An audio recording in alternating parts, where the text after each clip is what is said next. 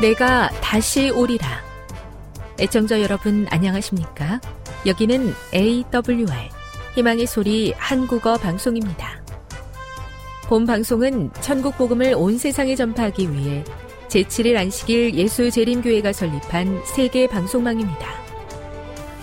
AWR 희망의 소리는 유럽, 라틴 아메리카, 아프리카, 러시아, 아시아의 방송망을 통해 전 세계에 복음을 전파하고 있습니다.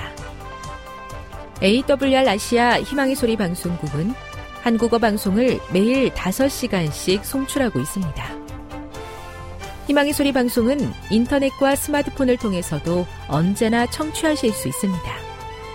들으실 수 있는 인터넷 주소는 awr.org입니다.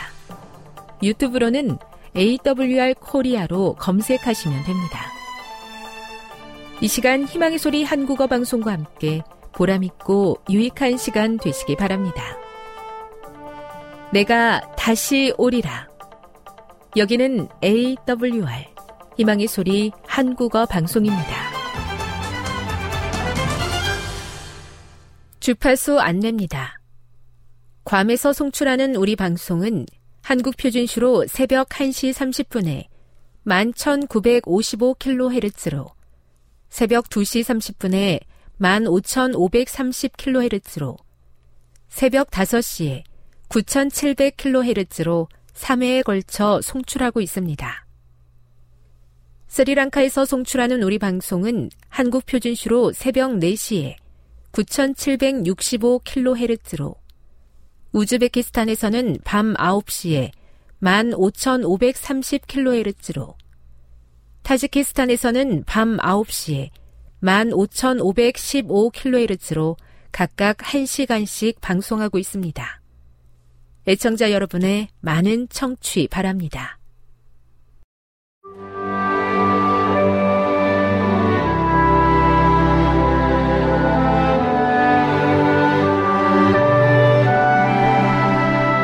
읽어주는 교과 제7과 창조주를 경배하라. 5월 13일 안식일의 일몰 시간은 오후 7시 32분입니다. 기억절입니다. 우리 주 하나님이여 영광과 존귀와 권능을 받으시는 것이 합당하오니 주께서 만물을 지으신지라 만물이 주의 뜻대로 있었고 또 지으심을 받았나이다 하더라. 요한계시록 4장 11절. 당연하게 여기는 것, 특별히 우리가 항상 알고 있거나 경험하는 일들을 당연한 것으로 여기기가 쉽다. 예를 들어, 어린아이들이 그들의 짧은 생애 동안 알고 지낸 부모의 존재를 당연한 것처럼 여기기가 얼마나 쉬운 일인가. 우리 역시 태양, 하늘, 공기, 또는 우리 발 아래의 땅을 당연하게 여기기 쉽다. 하지만 우리가 존재라는 것 자체를 얼마나 당연하게 여기고 있는지 생각해 본 적 있는가? 우리는 얼마나 자주 일상을 멈추고 저 유명한 철학적 질문인 왜 아무것도 없는 대신에 무언가가 존재하는지를 물어보았는가? 애초에 우주 자체와 그 안에 있는 모든 장엄하고 놀라운 것들이 존재하는 이유는 무엇인가?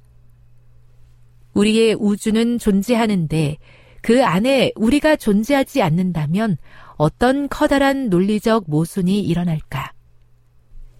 최신 과학 이론에 따르면 우리 우주는 한때 존재하지 않았다. 즉, 우주 안에 우리는 우연히 생겨난 것이고 우리가 여기에 있다는 것 자체가 기적이라는 것이다. 절대적인 무에서 우주가 발생했다거나 일종의 수학 방정식에서 비롯되었다거나 하는 여러 가지 주장이 있다. 하지만 우리 우주는 창조주이신 하나님께서 우주와 그 안에 있는 모든 것을 만드셨기 때문에 존재한다. 학습 목표입니다. 깨닫기. 하나님은 우리의 창조주이시며 우리를 죄에서 구하시는 구속주이시다. 느끼기. 하나님이 우리를 창조하셨다는 사실이 구원과 믿음의 모든 기초가 됨을 느낀다. 행하기. 창조주이신 하나님을 경배하고 그에게 영광 돌리는 삶을 살기로 결심한다. 다음의 내용을 안교 소그룹 시간에 함께 토의해 보십시오. 1. 그것이 너무 가까이에 있어서 그것의 소중함을 모르고 사는 것이 있습니까? 2. 우리와 함께 하시는 예수님은 특별히 어떤 자들을 자주 찾아오십니까? 3. 하나님의 위대하심을 발견하고 놀라거나 감동받은 적이 있습니까? 4. 거룩하고 존귀하신 하나님이 그대와 얼마나 가까이 계시다고 생각합니까? 5. 하나님이 창조주이시며 또한 구속주라는 사실은 어떻게 연결됩니까? 6. 첫째 천사가 마지막 시대에 창조주를 경배하라고 외치는 이유는 무엇입니까? 7. 하나님을 경배하는 것은 우리의 존재 그 자체와 어떻게 연결되어 있습니까? 결론입니다. 하나님은 연약한 자와 함께 하시고 어려운 가운데서 우리를 도우신다. 하지만 하나님이 우리와 함께 하시는 것은 당연한 일이 아니다. 그는 거룩하고 존귀하신 분이시며 온 우주를 능력으로 창조하신 분이시다. 그런 분이 사랑의 십자가를 지시고 우리를 구속하셨다.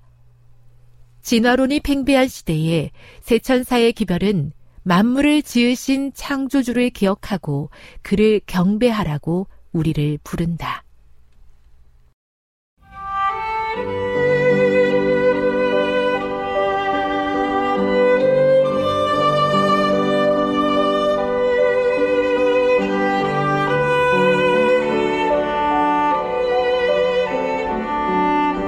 하나님 만나셨나요? 삶 가운데서 만난 하나님의 사랑, 말씀 가운데서 만난 하나님의 사랑을 나누는 엘트 시간. 저는 이영미 집사입니다. 오늘은 사도행전 2장 1절부터 13절에 있는 말씀을 함께 나누도록 하겠습니다. 기도하겠습니다. 주님, 우리에게 성령을 구할 수 있는 믿음을 주시옵소서. 주님, 성령을 기다릴 뿐만 아니라 성령의 인도하심을 받을 수 있는 인내심을 허락하여 주시옵소서. 성령의 능력으로 뜨겁게 하여 주시옵시고 그 능력이 주의 이름을 높이는 일에 사용될 수 있도록 도와주시옵소서. 기도로 연합하게 하여 주시고 주님 주께서 허락하신 일들에 집중할 수 있는 집중력을 허락하여 주시옵소서. 예수님의 이름으로 기도드립니다. 네, 이번 주에 저는 어, 왈덴스 국제학교 학생들에게 어, 학년별로 한 번씩 다 만날 수 있는 만나 수업을 하는 특권 누렸습니다. 그 수업을 하면서 저는 그 친구들이 좋아하는 것, 또 잘하는 것, 그리고 앞으로 하고 싶은 일들에 대해서 친구랑 서로 이야기를 하게 했고, 또 이야기 나눈 친구가 그 이야기를 잘 듣고 소개하는 시간을 갖게 되었습니다. 그리고 그냥 자리에서 이야기하는 게 아니라 앞에 나와서 그들이 어, 자신의 생각을 분명하게 말할 수 있는 그런 훈련을 했는데요. 그런 리더십 훈련을 하면서 느꼈던 것은 바로 이제 첫 수업에 이 친구들이 정말 멀티미디어를 하지 않고 또 영이 맑은 상태로 앉아 있었기 때문에 정말 집중할 수 있는 모습을 집중할 수 있는 모습을 보아서 너무나 기뻤고 선생님 저희랑 언제까지 함께 하실, 거, 하실 거예요? 하고 얼마나 본인들을 아끼고 사랑하면서 제 옆에 지켜봐 줄 것인가에 대한 질문을 던지는 것을 보게 되었습니다. 아, 제 첫 수업을 그 느낌은 정말 감동이었고 또 이제 중학교 1학년 아이들이 집중을 잘 못하고 관심이 아직 초등학생 수준에 머물러 있는 그런 부분들에 대해서는 오히려 역으로 질문하면서 정말 재밌는 게 무엇이냐, 너희들이 하고 싶은 게 무엇이냐라고 질문하면서 그 질문과 함께 수업을 함께 만들어 가자는 이야기를 하게 되었습니다. 몸은 피곤하였지만 이제 자라나는 청소년들의 그 꿈과 비전과 또 서로가 서로를 격려해 주는 모습이 너무 예뻐서 어, 어떻게 시간이 가는지 모르는 그런 행복한 시간들을 보내고 왔습니다. 집에 돌아오니 가족들은 매우 분주한 삶을 살고 있었습니다. 이 도시 생활의 전형적인 모습을 하고 있었습니다. 늦은 밤까지 과제를 해야 되고, 늦은 밤까지 퇴근하지 못하고, 또 와서도 저녁을 제때 먹지 못하는 그러한 어, 못했기 때문에 또 어, 간식이 되고 야식이 되는 수밖에 없는 이런 생활의 패턴을 보면서 기도하게 되었습니다. 하나님, 하나님께서 오늘 저희 가족을 사랑하시죠. 또 이 도시에 있는 사람들도 구원하기 원하시죠. 이 분주한 가운데서 첫 번째가 되는 그 하나님을 만날 수 있도록 도와주세요. 정리할 수 있도록 도와주세요. 라는 기도가 절로 나왔습니다. 네, 오늘 본문의 말씀은 사도행전 2장 1절부터 13절에 있는 내용입니다. 사도행전 2장에 있는 말씀을 읽어드리도록 하겠습니다.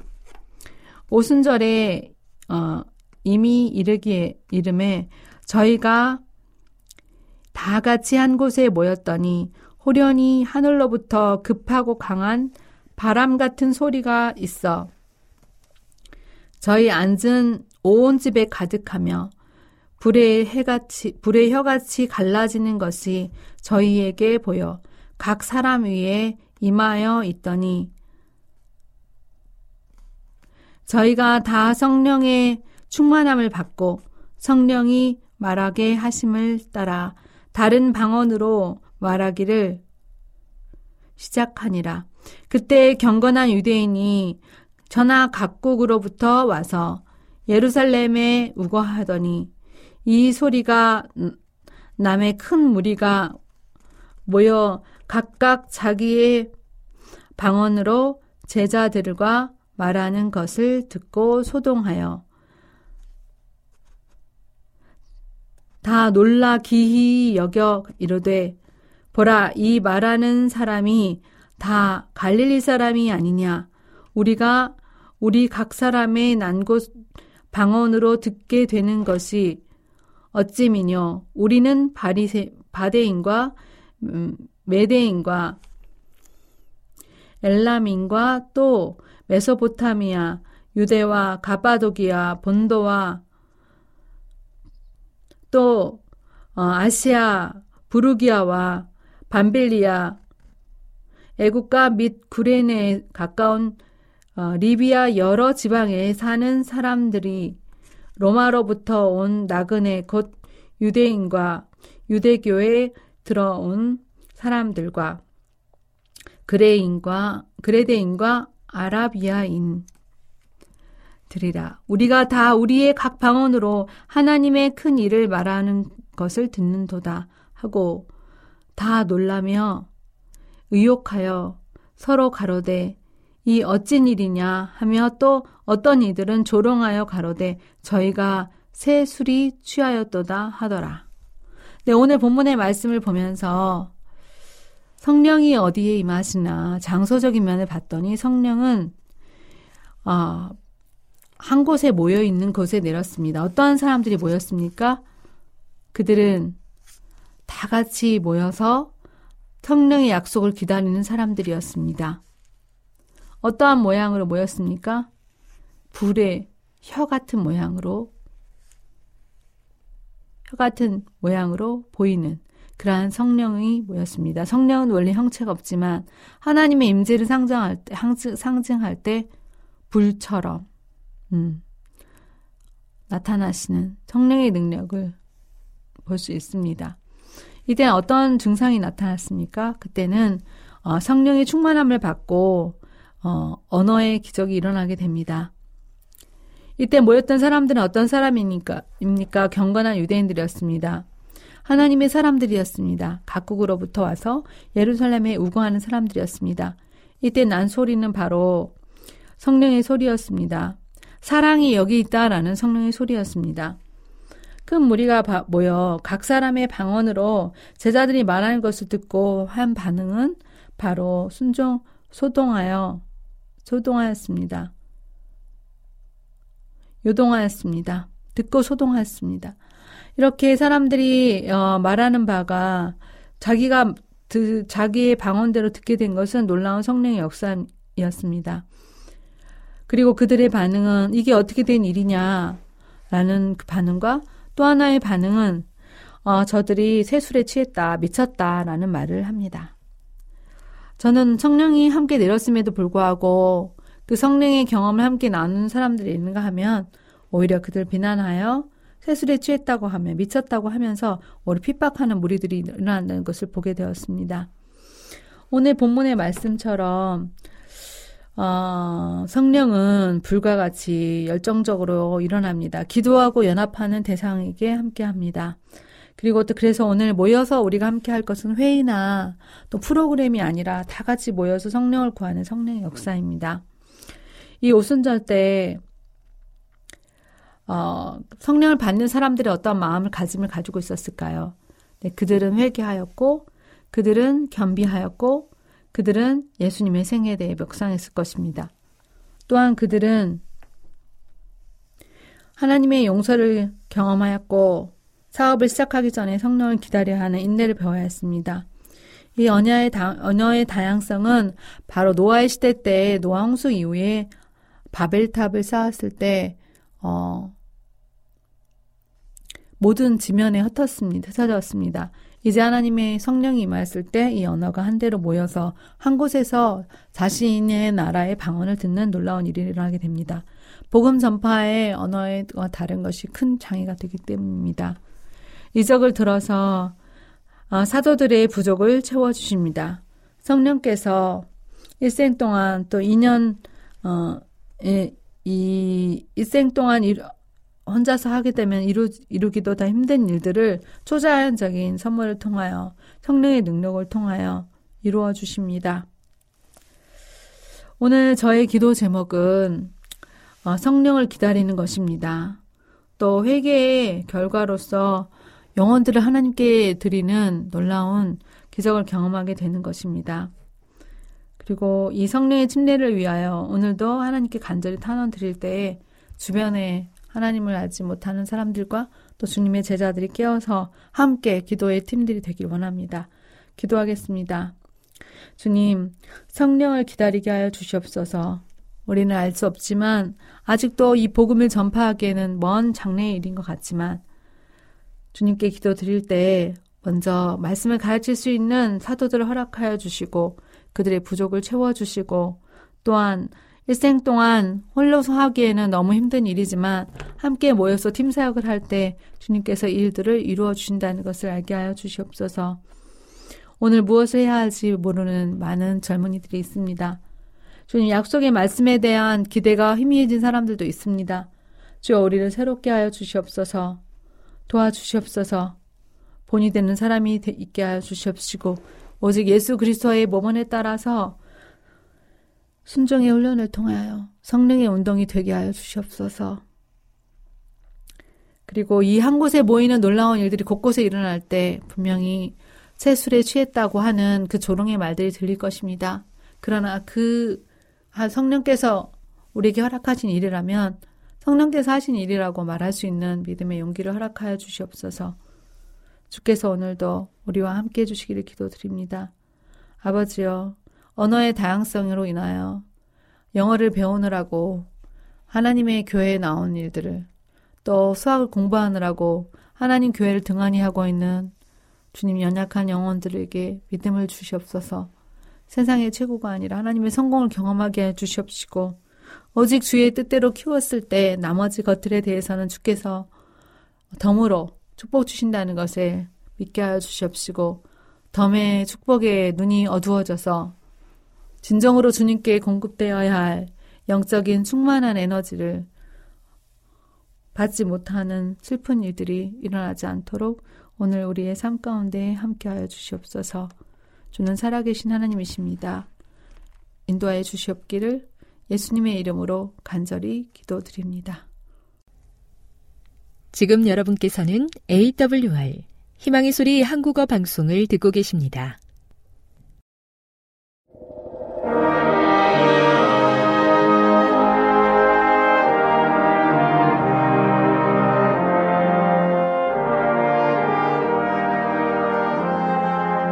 청자 여러분 안녕하십니까? 하나님의 귀한 말씀으로 감동과 은혜를 나누는 시간입니다. 먼저 하나님의 말씀 사무엘하 12장 1절로 7절의 말씀을 읽겠습니다. 여호와께서 나단을 다윗에게 보내시니 와서 저에게 이르되 한 성에 두 사람이 있는데 하나는 부하고 하나는 가난하니 그 부한 자는 양과 소가 심이 많으나 가난한 자는 아무것도 없고 자기가 사서 기르는 작은 암양 새끼 하나뿐이라. 그 암양 새끼는 저와 저의 자식과 함께 있어 자라며 저의 먹는 것을 먹으며 저의 잔에서 마시며 저의 품에 누움으로 저에게는 딸처럼 되었거늘 어떤 행인이 그 부자에게 오매 부자가 자기의 양과 소를 아껴 자기에게 온 행인을 위하여 잡지 아니하고 가난한 사람의 양 새끼를 빼앗아다가 자기에게 온 사람을 위하여 잡았나이다. 다윗이 그 사람을 크게 도하여 나단에게 이르되 여호와의 사심을 가리켜 맹세하노니 이 일을 행한 사람은 마땅히 죽을 자라 저가 불쌍히 여기지 않고 이 일을 행하였으니 그 양 새끼를 네 배나 갚아 주어야 하리라. 나단이 다윗에게 이르되 당신이 그 사람이라.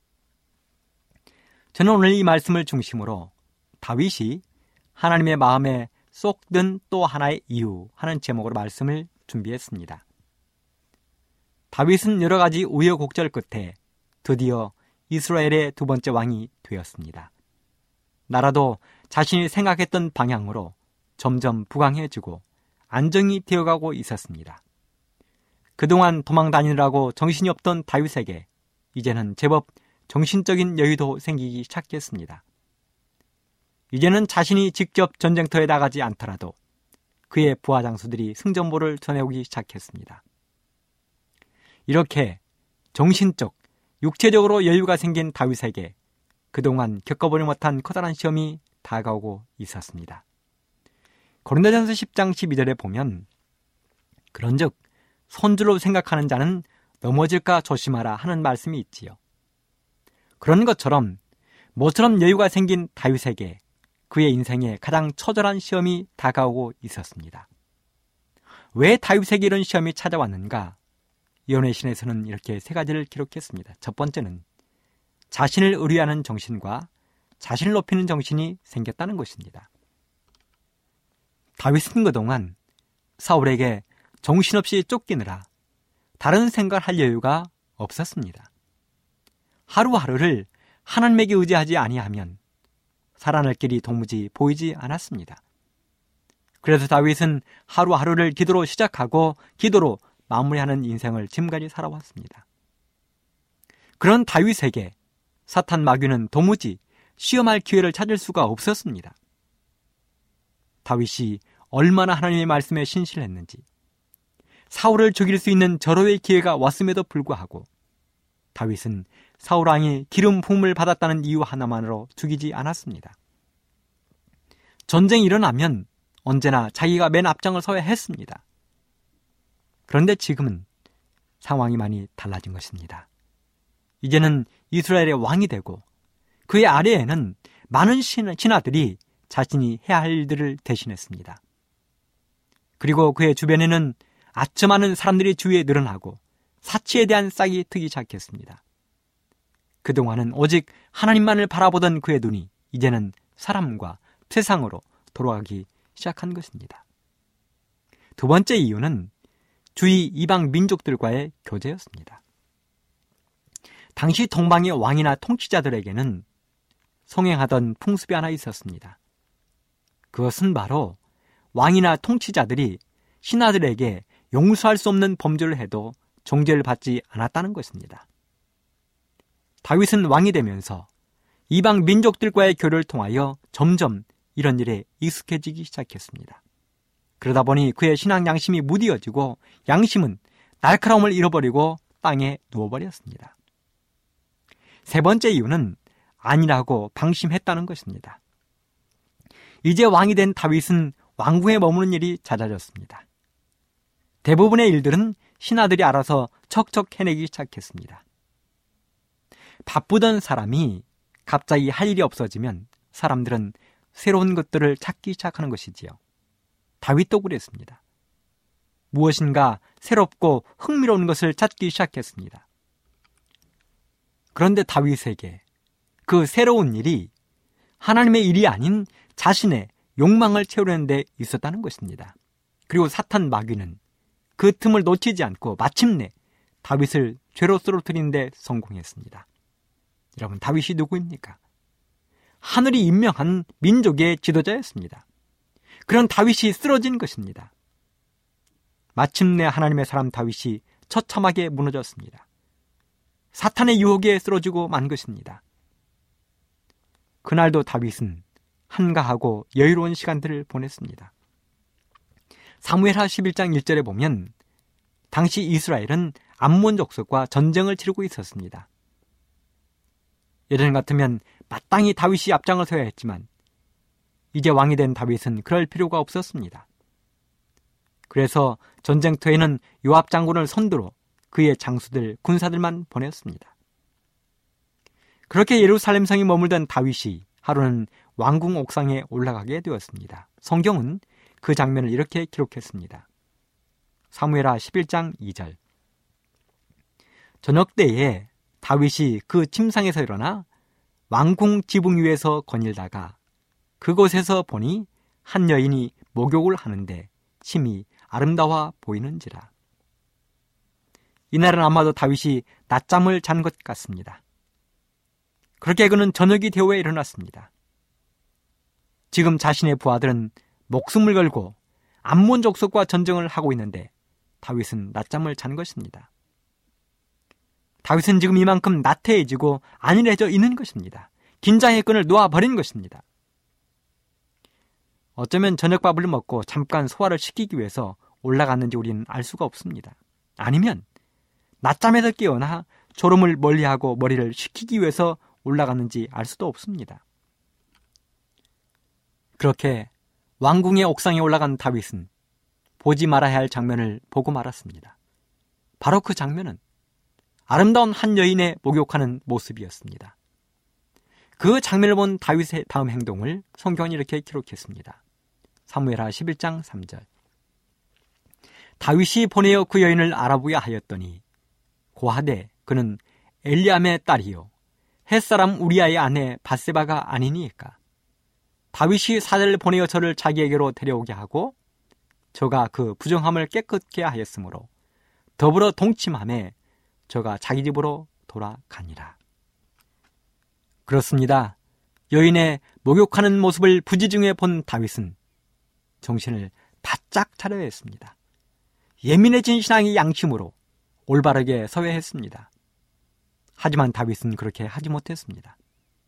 그는 자기의 신화를 시켜 그 여인이 누구인지를 자세히 알아오도록 했습니다. 그리고 그 여인은 지금 암몬과의 전투에 나가 있는 우리아 장군의 아내라는 사실도 알게 되었습니다. 우리아는 다윗의 충성스러운 용맹한 장수였습니다. 이 사실을 알았다면 다윗은 거기서 마땅히 멈춰야 했습니다. 한 걸음도 더 나아가서는 안 되었습니다. 아니, 목욕하는 여인을 처음 보았을 때부터 다윗은 잊어버리고 멈추어야 했습니다. 그런데 다윗은 지금 멈추지 않은 것입니다. 그의 둔하여진 양심이 가책을 받고 있지 않는 것입니다. 더군다나 자신을 위하여 전쟁터에 나가 목숨을 걸고 싸우고 있는 부하정세의 안내라면 오히려 더 조심하고 조심해야 되었습니다. 그런데 다윗은 양심의 가책도 느끼지 못한 채 자기의 왕궁으로 데려다가 넘지 말아야 할 선을 넘고 말았습니다. 그리고 아무 일도 없었던 것처럼 그 여인을 집으로 돌려 보내었습니다. 그렇게 일이 끝났으면 다윗은 참으로 행복할 뻔했습니다.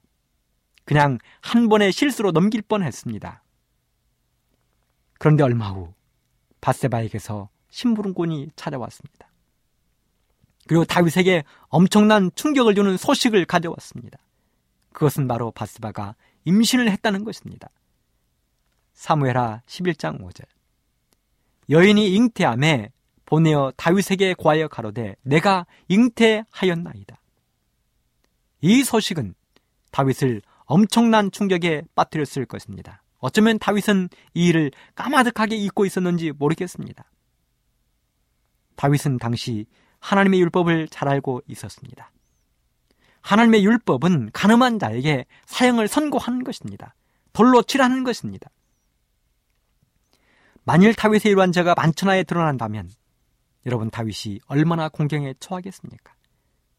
그동안 다윗이 쌓아온 모든 명성과 신뢰는 하루아침에 땅으로 곤두박질 칠 것입니다. 더군다나 자부심이 강하고 싸움에 등한 용감한 장군 우리아가 어떤 일을 벌일지도 알 수 없는 것입니다.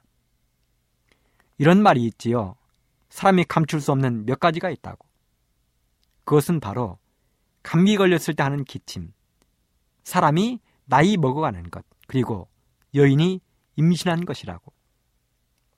그런데 지금 바세바가 임신을 했다고 다윗에게 기별이 온 것입니다. 그렇습니다.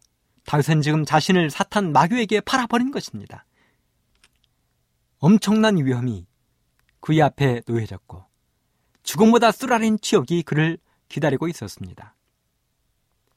다윗은 이 엄청난 사건을 앞에 두고 수많은 생각을 했을 것입니다. 그런데요, 내린 결론은 최선이 아니었습니다. 최선은 그 즉시 회개하고 잘못을 시인했어야 됐습니다. 그런데 다윗은 그렇게 하지 않았습니다. 그런 간음죄에 살인죄를 첨가했습니다. 그래서 전쟁터에 나가 있던 총사령관 요압 장군에게 기별을 보냈습니다. 기별의 내용은 사무엘하 11장 6절에 보면 우리 아를 내게 보내라는 것입니다. 그리고 이런 일을 전혀 알지 못하는 우리아 장군은 왕의 부름을 입고 왕궁으로 돌아왔습니다. 이렇게 왕궁으로 돌아온 우리아에게 다윗은 최고의 친절을 베풀었습니다. 그리고 저녁에는 집으로 돌아가 편히 쉬라는 은혜까지 허락했습니다. 왕이 베푸는 은혜였습니다. 성경에 보면 다윗은 우리아에게 노예의 집으로 내려가 발을 씻으라고 했습니다. 분명 다윗은 이렇게 해서 우리아를 집으로 돌려보내고 그의 아내 바세바와 동침하게 하려 한 것입니다. 그렇게만 되면 바세바의 임신이 자신 때문이 아니라 남편인 우리아와 동침한 것 때문이라고 다윗은 이야기할 수 있었을 것입니다. 다윗은 한편으로는 우리아에게 은혜를 베푸는 척하면서 다른 한편으로는 자신의 죄를 감추고 완벽하게 속임수를 쓰려고 하고 있는 것입니다. 그렇게만 되면 다윗은 아무 일도 없었던 것처럼 했을 것입니다. 그리고 신하를 시켜 집으로 돌아가는 우리아의 뒤를 밟게 했습니다. 그런데요. 성경에 보면 우리아가 집으로 돌아가지 않았다고 기록했습니다. 사무엘하 11장 9절. 우리아는 집으로 내려가지 아니하고 왕궁문에서 그 주의 신복들로 더불어 잔지라 이렇게 기록했습니다. 그렇습니다. 다윗의 뜻대로 되지 않은 것입니다. 우리아 장군은 집으로 가지 않았습니다. 그저 왕궁의 문 앞에서 보라들과 쪼그려 잔 것입니다. 그러자 다윗은 우리아의 사형 집행 영장을 우리아의 손에 들려 유압 장군에게 보냈습니다. 우리아의 손에 들려진 편지에는 전쟁이 가장 치열한 곳에 우리아를 보내서 죽게 하라는 엄청난 내용을 담고 있었습니다. 왕의 명령이었습니다. 그것도 모르는 우리아는 왕의 편지를 유압 장군에게 정성껏 전달했습니다. 그리고 마침내 우리아는 가장 전투가 치열한 곳에 투입되어서 장렬하게 전사했습니다. 이렇게 해서 다윗의 추악한 범죄는 완벽하게 가리워진 것 같았습니다. 우리아가 죽었다는 소식을 들은 다윗은 어쩌면 그날 밤 오래간만에 모처럼 편하게 발을 뻗고 잠을 잤을 것입니다. 이제는 더 이상 이 문제로 고민하지 않아도 될 것이었습니다. 알토니가 빠진 느낌이었습니다. 그런데 그 다음 일어난 일을 성경은 이렇게 기록하고 있습니다. 사무엘하 11장 26절로 27절. 우리아의 처가 그 남편 우리아의 죽음을 듣고 호곡하니라. 그 장사를 마침에 다윗이 보내어 저를 궁으로 데려오니 저가 그 처가 되어 아들을 낳으니라. 다윗의 소위가 여호와 보시기에 악하였더라.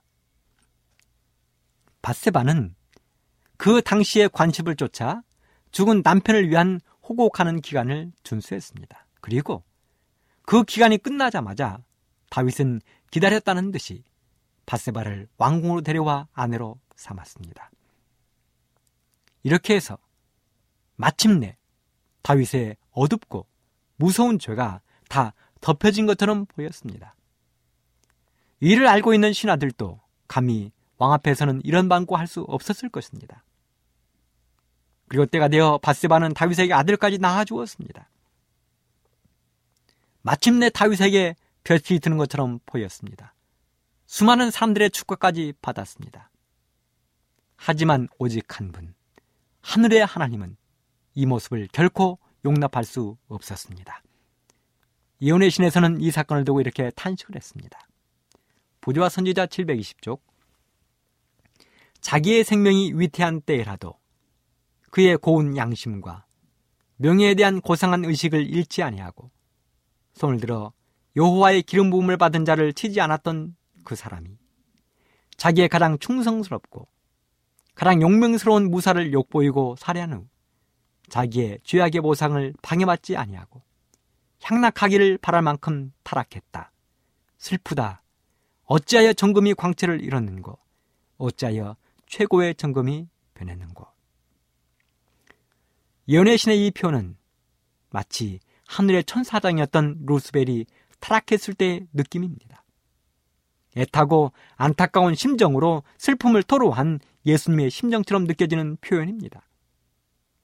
그렇습니다. 다윗의 타락은 정금이 광채를 잃어버린 것과 같았습니다. 최고의 정금이 빛을 잃어버린 것과 같았습니다.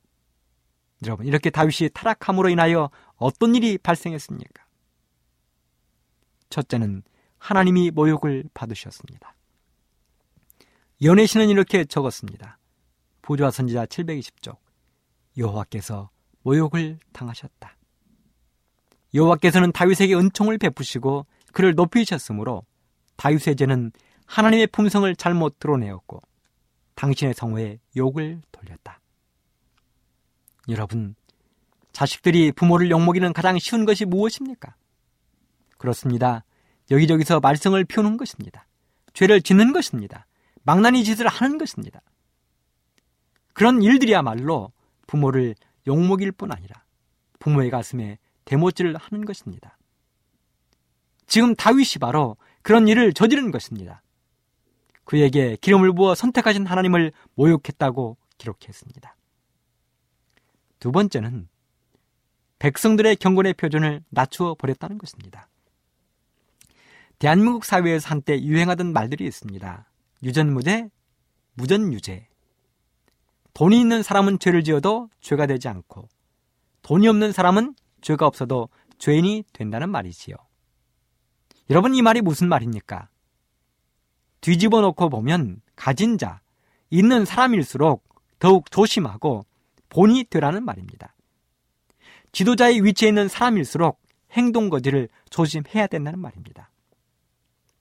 한 나라에서는 대통령이 표준이 되고 교회에서는 목사가 표준이 되는 것입니다. 학교에서는 교장이 표준이 되고 회사에서는 사장이 표준이 되는 것입니다. 그런데요. 그런 위치에 있는 사람들이 잘못을 하게 되면 아래 사람들도 그렇게 닮아가는 것입니다. 양심이 무디어지는 것입니다. 노블레스 어울리주라는 유명한 말이 있지요. 무슨 뜻입니까, 이게? 요약하자면 사회 고위층 인사에게 요구되는 높은 수준의 도덕적 의무라고 할 수 있습니다. 이 노블레스 오블리주를 두산대과 사전에서는 이렇게 기록을 했습니다. 읽어드릴게요. 높은 사회적 신분에 상응하는 도덕적 의무를 뜻하는 말이다. 초기 로마 시대에 왕과 귀족들이 보여준 투철한 도덕 의식과 솔선수범하는 공공정신에서 비롯되었다.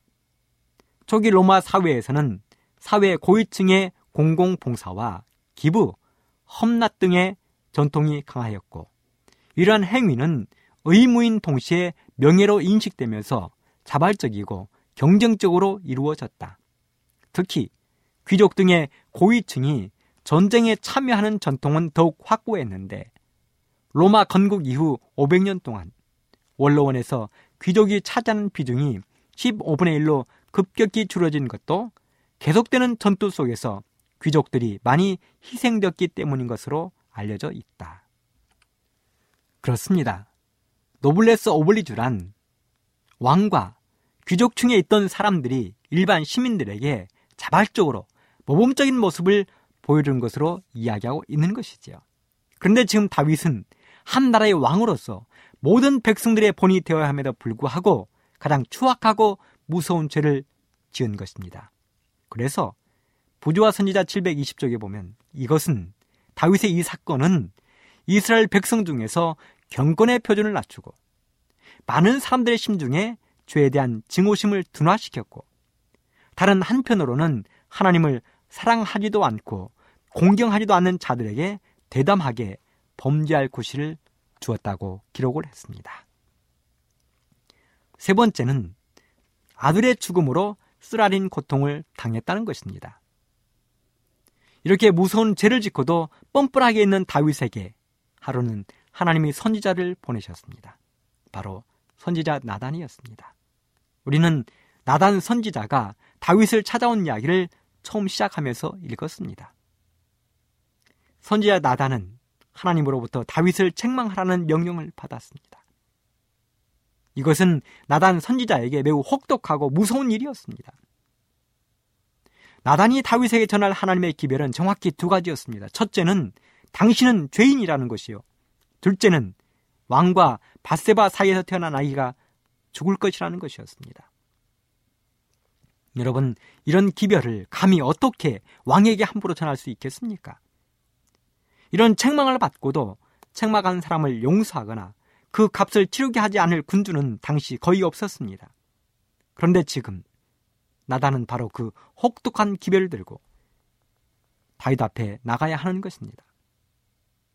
더군다나 다윗이 청년의 때 하나님에 대한 양심이 예민하고 오직 하나님을 경외하던 당시의 믿음을 가지고 있다면 모르지만 현재 다윗의 신앙 양심은 완전히 흐려진 상태였습니다.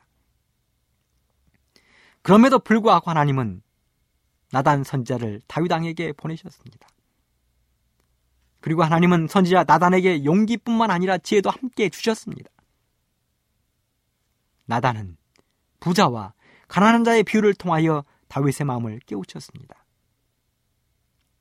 나단 선지자가 다윗에게 한 이야기를 요약하자면 이렇습니다. 한 성에 두 사람이 살고 있었는데 한 사람은 큰 부자요 한 사람은 매우 가난했습니다. 부자는 소도 많고 양도 심이 많아서 주차하기 어려울 정도였습니다. 거기에 비하여 가난한 사람은 딱 한 마리 암양 새끼만 가지고 있었습니다. 그래서 가난한 사람은 그 새끼 양을 애지중지 마치 자기 자식처럼 키웠습니다. 그런데 하루는 부잣집에 멀리서 손님이 찾아왔습니다. 그런데 부자는 그 손님을 대접하기 위하여 자기의 양이나 소를 잡은 것이 아니고 가난한 사람의 한 마리밖에 없는 양을 빼앗아다가 자기 집에 온 손님을 대접한 것입니다.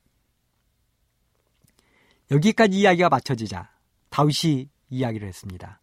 사무엘하 12장 5절 6절 다윗이 그 사람을 크게 노하여 나단에게 이르되 여호와의 사심을 가리켜 맹세하노니 이 일을 행한 사람은 마땅히 죽을 자라 저가 불쌍히 여기지 않고 이 일을 행하였으니 그 양새끼를 네 배나 갚아주어야 하리라. 오, 참으로 불쌍하고 어리석은 다윗입니다. 그는 지금 그 이야기 속의 주인공, 못된 부자가 바로 자기 자신을 가리키고 있다는 사실은 꿈에도 모르고 있었습니다. 이야기 속의 가난한 자가 자기의 충성스러운 부하였던 우리아라는 사실도 꿈에도 모르고 있는 것입니다. 그래서 분노를 폭발시켰습니다. 여호와의 사심을 가리켜 맹세하노니 이 일을 행한 사람은 마땅히 죽여야 합니다. 그리고 그 양새끼는 네 배로 갚아 주어야 합니다. 그렇게 다윗이 큰 소리를 치고 있을 때 선지자 나단의 한마디는 다윗을 천길 낭떠러지로 몰아붙였습니다. 당신이 그 사람이라. 당신이 그 사람이라. 그리고 이어 말하기를 그런데 어찌하여 여호와의 말씀을 업신여기고 나 보기에 악을 행하였느냐 했습니다. 여러분, 사람들은 다윗처럼 자기들의 죄를 영원히 덮어두기 위하여 끊임없이 노력합니다. 하지만 사람의 눈은 속일 수 있어도 하나님의 눈은 결코 속일 수 없습니다. 히브리서 4장 18절 만물이 우리를 상관하시는 자의 눈앞에 벌거벗은 것 같이 드러나려고 했습니다. 마태복음 10장 26절 감추인 것이 드러나지 않을 것이 없고 숨은 것이 알려지지 않은 것들이 없다고 말씀했습니다. 이렇게 해서 다윗의 모든 것이 만천에 드러났습니다. 그리고 선지자는 추상 같은 기별을 전했습니다. 사무엘하 12장 14절 이 일로 인하여 여호와의 원수로 크게 회방할 거리를 얻게 하였으니 당신의 낳은 아이가 정령 죽으리이다.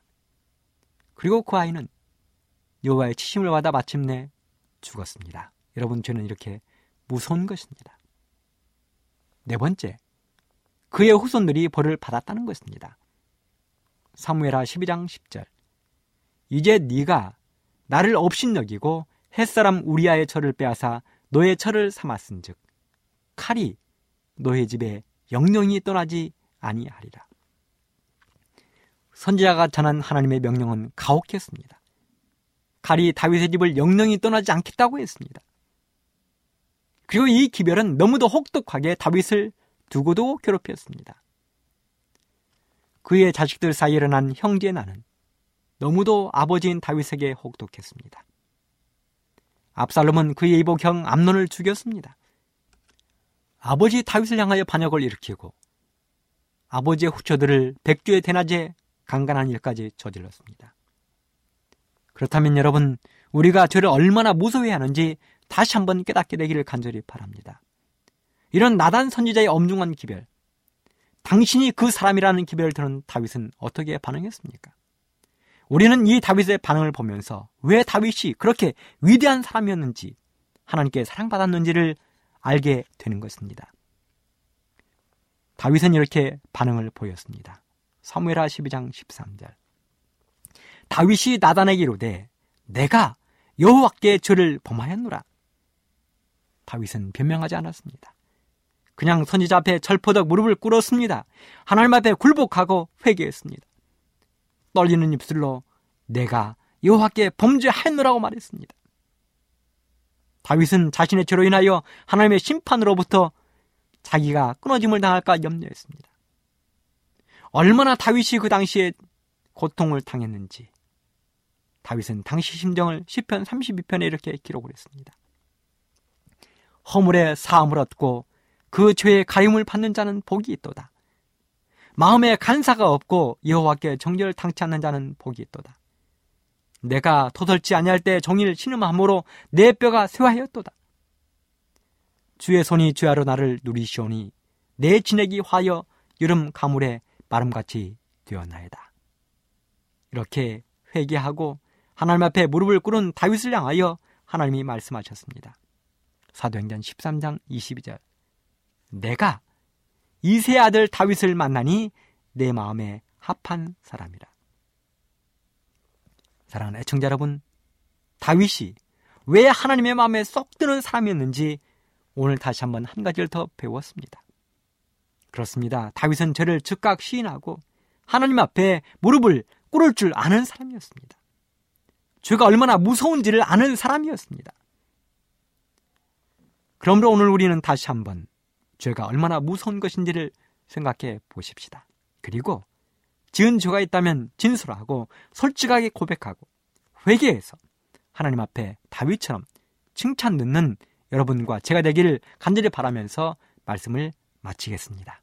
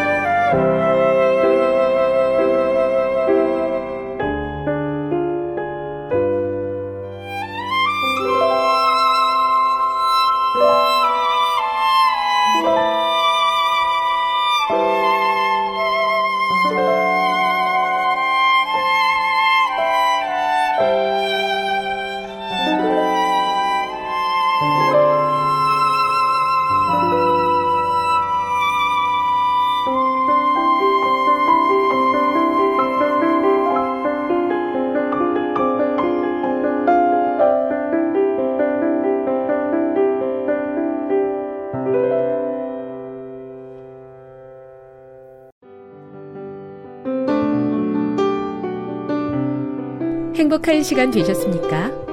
지금까지 여러분께서는 AWR 희망의 소리 한국어 방송을 청취하셨습니다.